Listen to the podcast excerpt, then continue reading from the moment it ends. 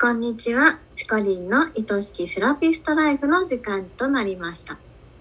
今週のテーマは、1万5千円のランチを食べた話というテーマです。どんな内容か気になりますね。お願いします。はい、ありがとうございます。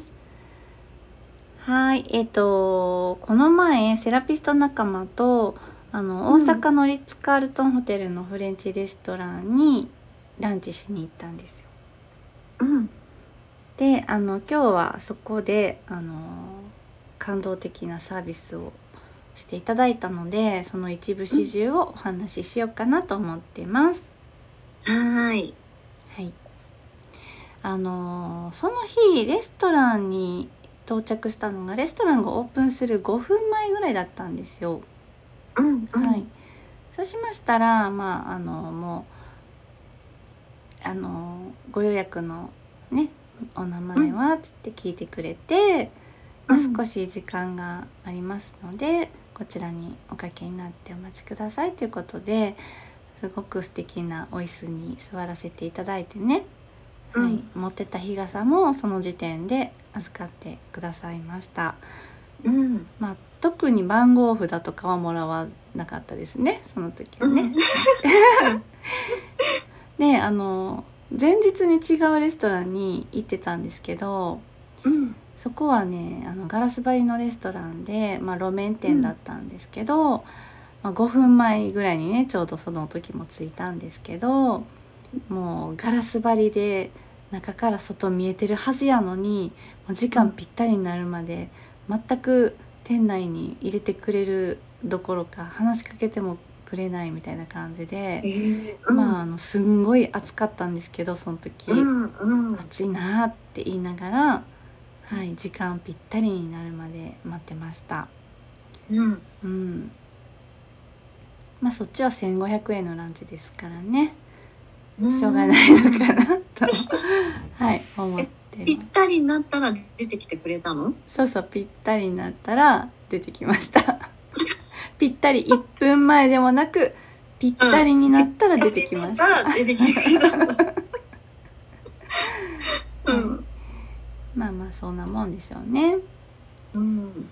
はい、でまあホテルの方なんですけれどもあの、うん時間になったらご案内ねもう山野様っていう風にお名前で呼んでいただきました、であの私たち4人で行ったんですけどなんと4名のスタッフがそれぞれに私たちの椅子を引いて座らせてくれたんですよ。うん。一人に対して一人ってことですね。そうそうそうそうこれはちょっと初めての経験でうわーってなりました。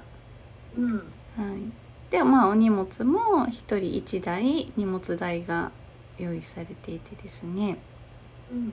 はいであのーその日給仕をしてくださる男性のスタッフから自己紹介とご挨拶を受けましたうん。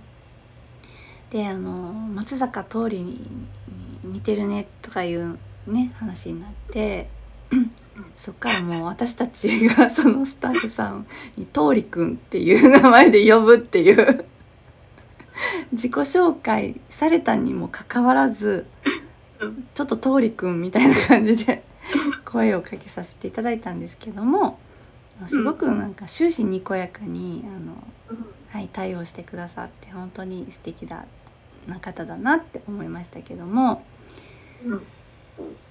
であのーちなみにですね私とその他の3人の、あの一緒にいたセラピストさんはもう長年サービス業をやってきてる人たちなんですよね。うん。なのでうん すごくやっぱりどういうお客様がうん。来てくれるとこっちのサービスがスタッフ側は嬉しいかっていうのが結構みんな分かってる人たち、うん。うん。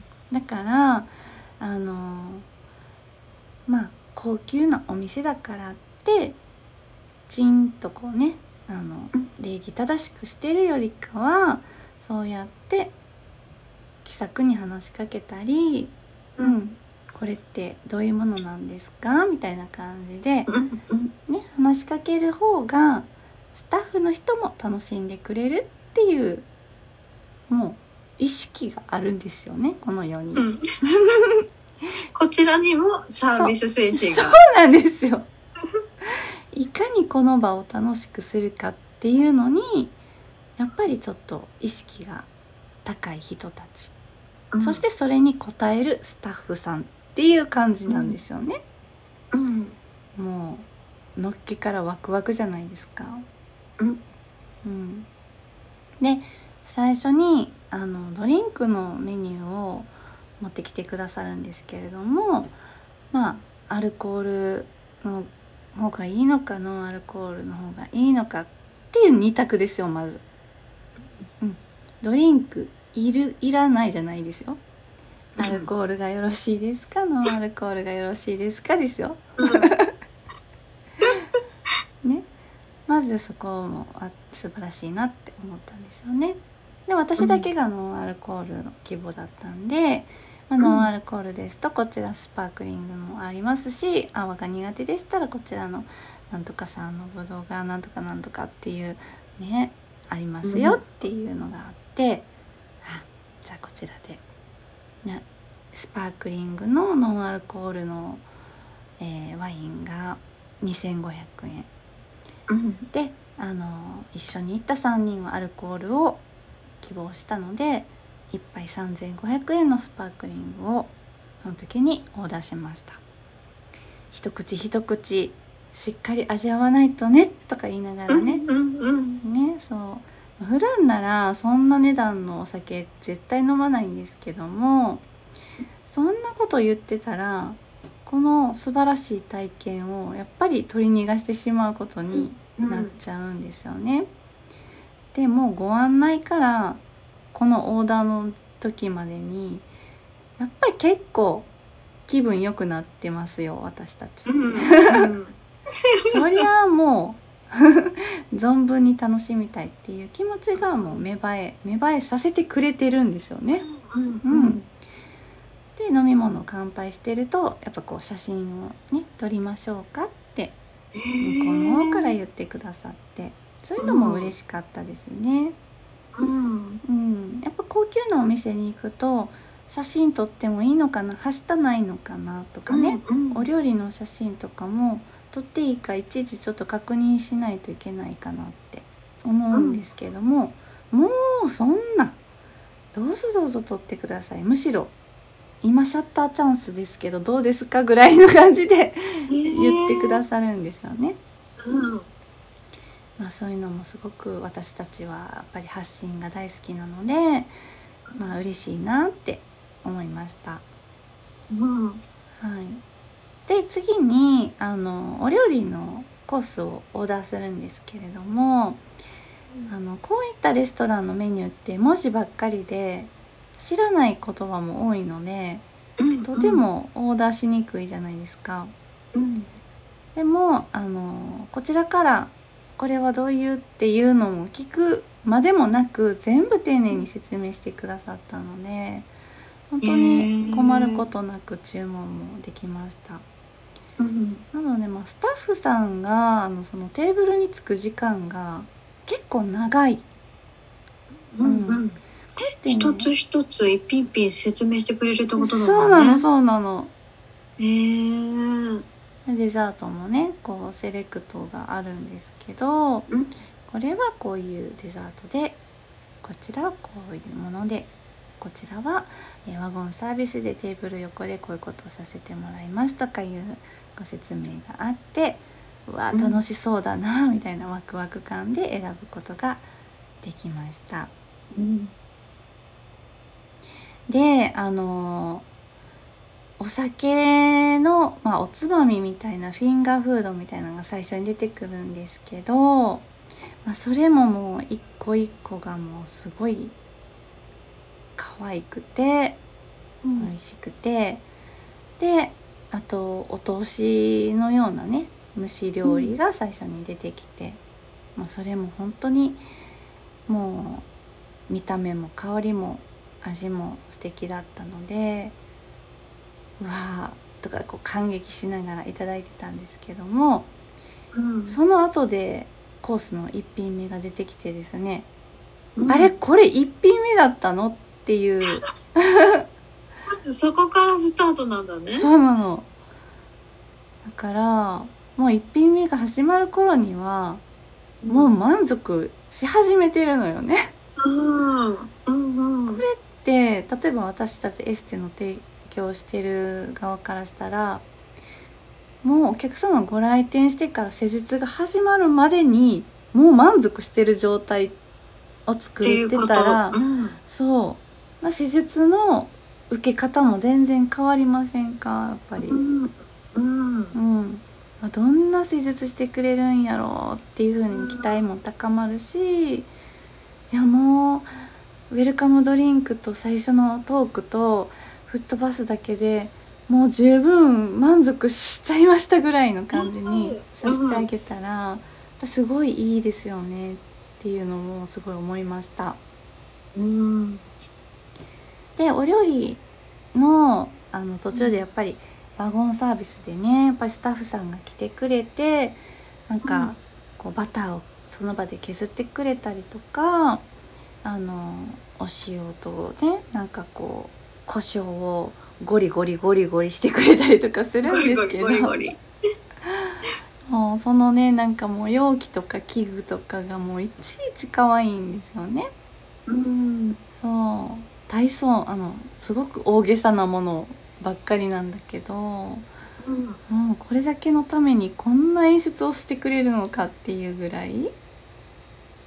そう。ねうん。できっと一個一個がもうその場で演出してくれるんだよそね。うなんですよね。でパンが運ばれてくる小箱がすごいやっぱり可愛くて。うんこんなに幸せそうなパンを私は初めて見たってその時に思って。私もそれをストーリーズで見てあちらっとパンがこっち向いてね 幸せそうに座ってましたよ木箱に。すごい可愛くて。なんかパン食べるだけでこんなにワクワクできるんや人って。って思うぐらい楽しくて、うんうん。そうそう。あとあのカトラリーもすごい素敵で、ああの黒く光ってるものだったんですね。これ綺麗ですねって言うと、まあ、シルバーの上にチタンがコーティングされてるものでとかうん。教えてくださって、で今からちょうど何年前にあのこのカトラリーに変わったんですけどでそれに変えたのはこういう経緯があってとかあとなんちゃらスマートエレガントみたいななんかそういう大事にしてるレストランが大事にしている価値観にぴったりだったのでこれを選びましたとかそういうのも小話もねうん教えてくださってでこの食あのカトラリーを見ると他のお客様ではこういったあのリアクションがあることもあるんですよとかそういう話もねすごい気さくにしてくださるんですよね。なんかそういう会話もごちそうだなって思いました。うんうんうんあとはなんかあのこれはシェフの故郷の〇〇を使ってますとか、うん、なんかそういうのを言っていただくとあなんかこだわりこだわりっていうかなんか愛着そのシェフの愛着のあるものなんだなって思うとよりなんか味わい深くなったりとか、まあシェフの顔とかを想像しながらねいただくことができたりしました。うん、まあなんかそう終始そんな感じですごく和やかで。であと印象に残ったのがあのスタッフのその桃李くんがですね。うん鳥くん桃李くんが あのまあここで働き始めた頃にあの、うん。まあ、自腹でここのお料理を食べに来たことがあるっていう話をしてくれたんですよ。うん。うんでそれを経験してどうだったっていうのを私たちが質問した時にうん。あやっぱりあの自分がこう勉強してあの、うん。ね、こういうお料理はこういうあの味がするんだよって思ってたのとやっぱりちょっと体験するのとでは違ってたりあ意外外とこういうワインと合うんだとかこういうワインあのワインがここれを食べるとワインがこんなに美味しくなるんだっていうそういうマリアージュの発見とかがあってすごい勉強になりました。でお客様にやっぱりお話しする時もやっぱりその深みが出るじゃないですか。自分が体験したことによってよりお伝えできることの幅が広がりましたみたいなのをやっぱり話してくれたんですよね。うんううん。ん、あなんかやっぱこういうスタッフさんにあのサービスしてもらえるってすごい嬉しいことやなって。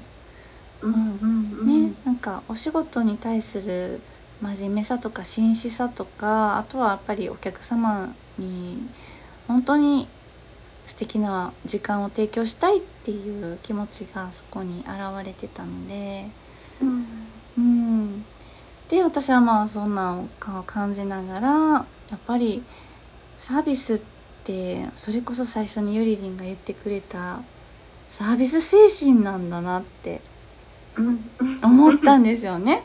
おもてなしって何かって考えた時にやっぱりその人が持ってるサービス精神なんだなってうんうんなんかそれってとどまるところを知らないじゃないですか。そうですね。うん。うん。まあ、エステだったら、まあにちゃんとした技術を提供してお客様に思う結果をもたらしたいっていう思いにしてるとは思うんですけれどもそこにプラスされていくのがサービス精神でうん。それってあの上限がないわけですよ。うんううんん、いくらでももっとやってあげたいって出てくるしいくらでもやってあげられることって探せるし増やせるし。うん。ううん。ん本当にそうですよね細部までね。こだわり始めたらもうこだわるところとどまらずですよね。とどまらず。でやっぱそのこだわったよっていうのもお伝えしてあげることでよりそこの体験がうん深いものになっていくんですよね。なんか意外と言わないとうん。それです。ただただ過ぎちゃう場合もあったりしますよね。気づかれないこともあったりするし。そうなんですよ。でリッツ・カールトンってあのトイレこちらですよっていう案内とかがないんですよ。うんうんうん。で迷路みたいなこうとこ歩いていったらえこんなとこにトイレが？っていう感じでトイレがパッて急に現れたりするんですけどうんまあ初めて行った人にはわからないと、多分見つけられないと思うんですけどなんでそういう風になってるかって言ったらスタッフに話しかけてほしいんですね。うん。うん、話しかけてもらってスタッフはちゃんとトイレまでご案内してくれるんですよ必ず。うん。あちらの突き当たりを右ですとかではなくってうんじゃあご案内しますねって言ってトイレまで行く間に今日はあのどういった、ね、目的でホテルご利用になってるんですか、とかそういう会話をしてくれるんですね。うんうんでその会話の中からお客様のニーズをより引き出したりとか、うん、もし記念日で来てるっていうことがそこで分かったならもううん。インカムで全館ピピピーってこうねその情報がうん。何号室にお泊まりの〇〇様奥様のお誕生日だそうですみたいなのが言ったらもううん。そんなお部屋にはお花の一つや二つ置いてあるし、ねうん。レストラン行ったら、まあ、ケーキか何かのサービスが勝手に出てくるわけですよ。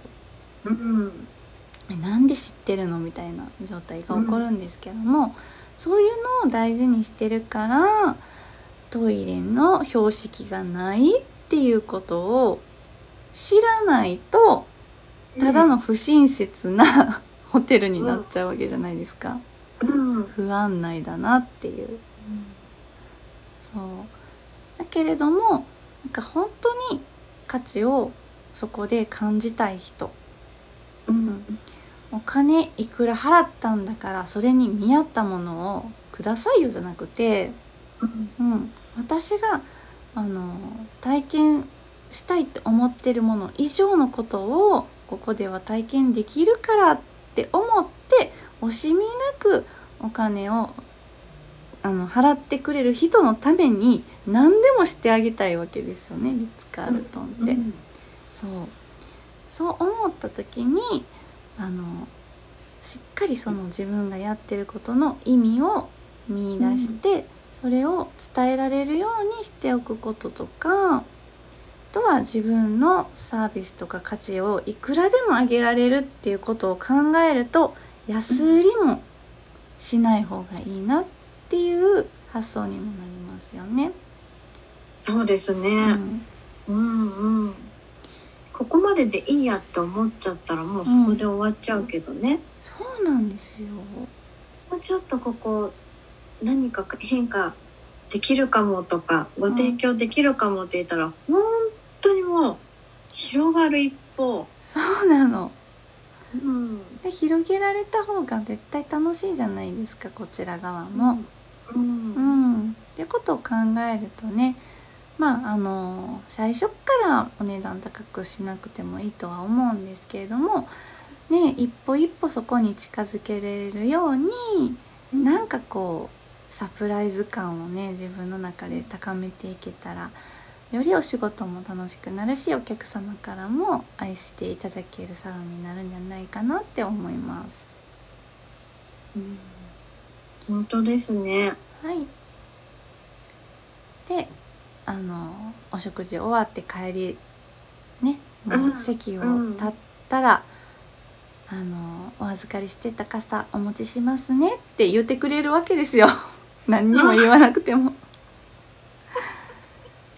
ちゃんと傘を持って一番最初のその傘も覚えていてくださって。そう。そういうことだなって思いました。うん。なんかすごい聞いてるだけで幸せ空間でしたね。でしょ？だからもう全然1万5,000円のランチって思っていくけどそれ以上のものをたくさうんんパリ体験して、あの大満足で帰ってこられたので、うん、やっぱ私たちはセラピストとしてやっぱり1万円とか2万円とかのお金をお客様から頂いてるわけじゃないですか。うん。で比べた時にこのリッツカウトのランチと同等のものを提供できているのかなって考えたらうん。あまだまだできることあるなっていうのはすごくみんなそれぞれに感じながら帰ってきたんじゃないかなと思いました。なんかこうお金じゃないですよね。うん。学びでいただけるところって本当に。本当に。ねいくらあの1万5千円？それねさ値段だけ聞くと高いかなと思うけどきっとそれ以上のものを学べたりそれ以上のことを得られたり。ねもうその逆でそう逆の体験もあるじゃないですか。うんでもそれもすごくあこの金額を払ったのにこうだったのうんかちょっと残念だなって思う経験があればそれもすごくいい経験になりますようね。ん本当にそうですよね。うんまあなのでそのまああの皆さんにね1万5,000円のランチを食べに行き行ってくださいっていうわけではないんだけれどもでもやっぱり体験することでしか見つけられないものってある。うん、ある。あると思います。そこで経験できることってやっぱり聞いてるだけじゃうん。得られないもの多いですもんうね。ん、ただキラキラしに行くだけじゃもったいないよ。うん、せっかくね行くならね。そうう、ん、もうぜひぜひ堪能してきてほしいなと思いますねはいはい今日はここまでですはいありがとうございました。私も行ってみたいな。うん行こう 一緒にねえうんありがとうございます。番組ではリスナーセラピストさんからのご質問やお悩み相談も大募集しています。番組の公式 LINE を登録し、そちらから送ってくださいね。それでは、チコリンの愛しきセラピストライフ、本日はここまでです。また来週お会いしましょう。バイバーイ。はいバイバイ